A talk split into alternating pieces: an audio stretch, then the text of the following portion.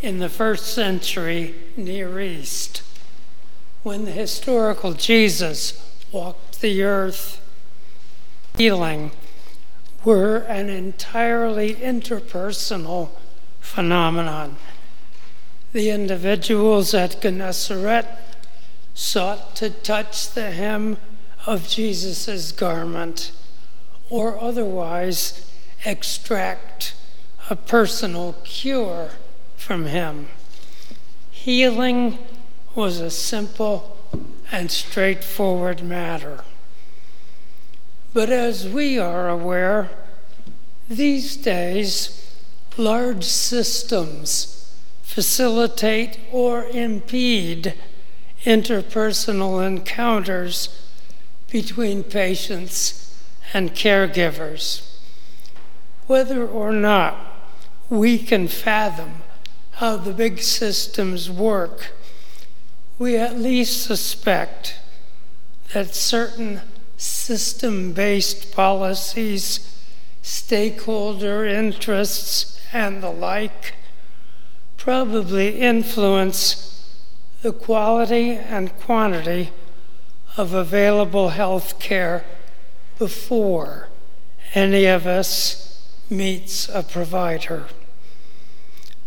Containment and profit optimization, determinative in our time, don't appear in the simple healing accounts of the Bible. I'd like to consider a few of the challenges to healing in the 21st century from a Christian perspective.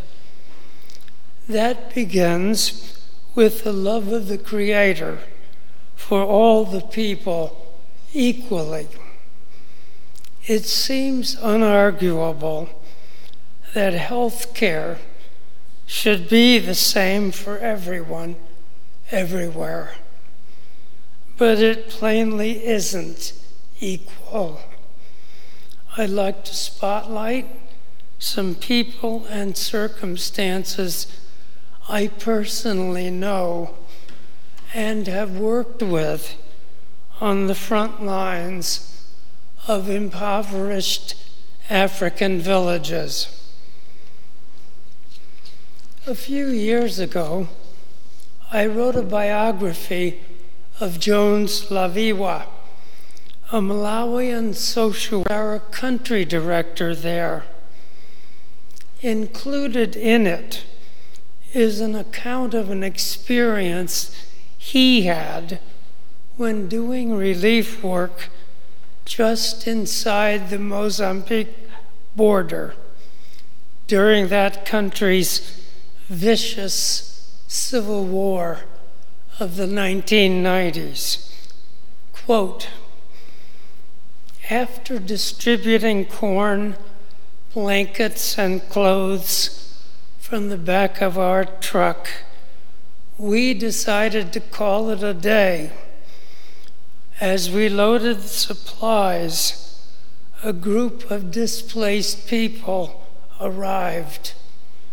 Among them was a 13 year old girl held up by both arms by two people because on her own she was unable to walk or even stand.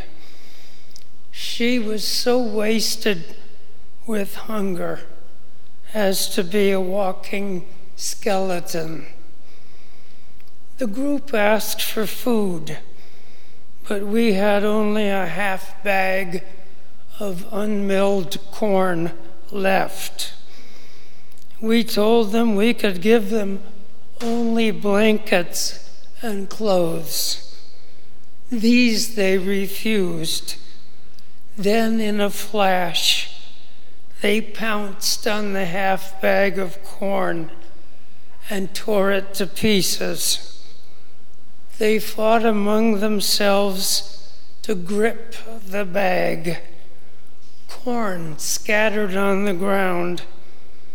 Then everybody, men, women, and children, except the 13 year old who was too weak to do anything, knelt on the ground, picked up the grain, and chewed it raw. Within minutes, not a single grain remained. Most of my staff were in tears. The 13 year old was the most needy but no one shared anything with her. Even had she managed to get some corn, I am sure she could not have been able to chew it, dry as it was. Close quote. That's what starvation is. It is, of course, a paramount public health issue in today's world. Here's a different aspect of public health in our time. After living and working through the miracle of antiretrovirals finally seeping into Africa's rural areas and the longed for slowing of hideous HIV death rates, I stepped down from the Africa work. I learned just then that one of our clinical officers, the in charge of one of our mobile health clinics, a lovely man named Henry Benny had awakened one night with a severe asthma attack. His friend, James Salamane, another of our clinical officers, drove him at top speed in one of our ambulances to the Mulanje District Hospital. But this major government facility, finally equipped to distribute anti HIV medications, had no anti asthma medications nor breathing devices that could have saved Henry's life. In Africa, this kind of situation is well known. They call it a stockout. Henry died of plain old asthma, leaving a widow and several children. Not long after, one of our nursing scholarship students also had an asthma attack and was taken to a different government hospital. There also were no resources for treating asthma. She was put into a bed. Her father realized she was not being helped, and in his desperation, he carried her to the only person he knew who might be able to save her life.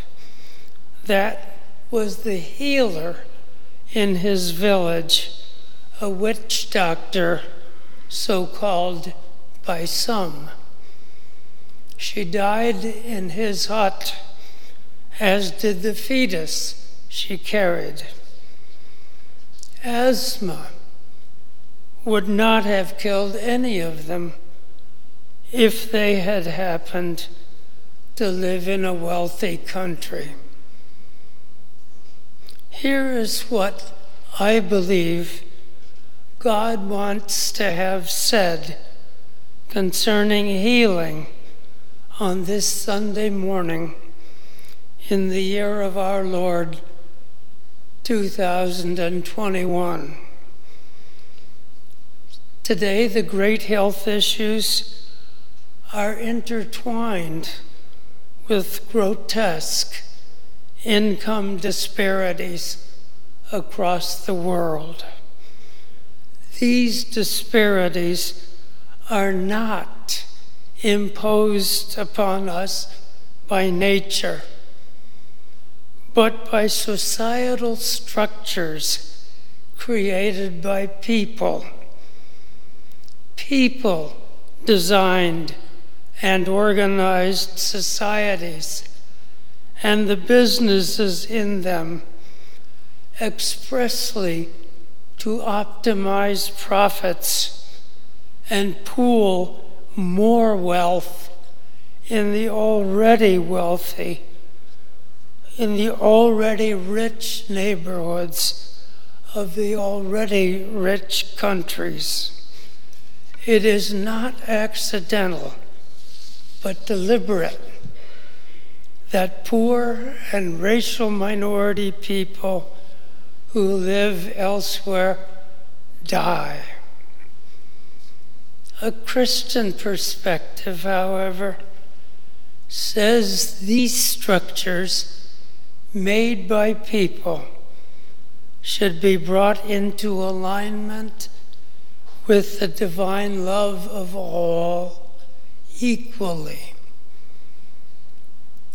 I am haunted by an echo of decades past. Quote, but I didn't know.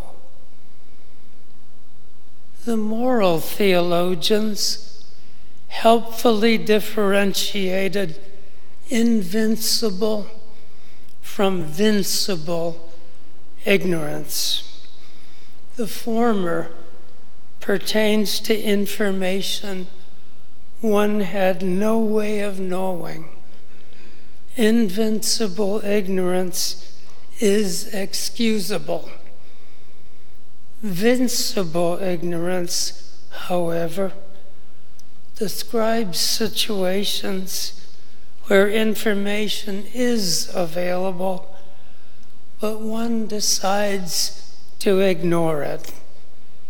That is inexcusable for your consideration and mine. Might we spare a thought for the global poor? Might we assume personal responsibility for equitable health care across the planet and over its arbitrary boundaries set by people? Might we privileged, I am among them, seek healing for ourselves in spirit, for generosity and tenacity, so that the rest of the world may have a better chance in body to avoid starvation, to breathe literally, and by God's grace, even have a chance to flourish.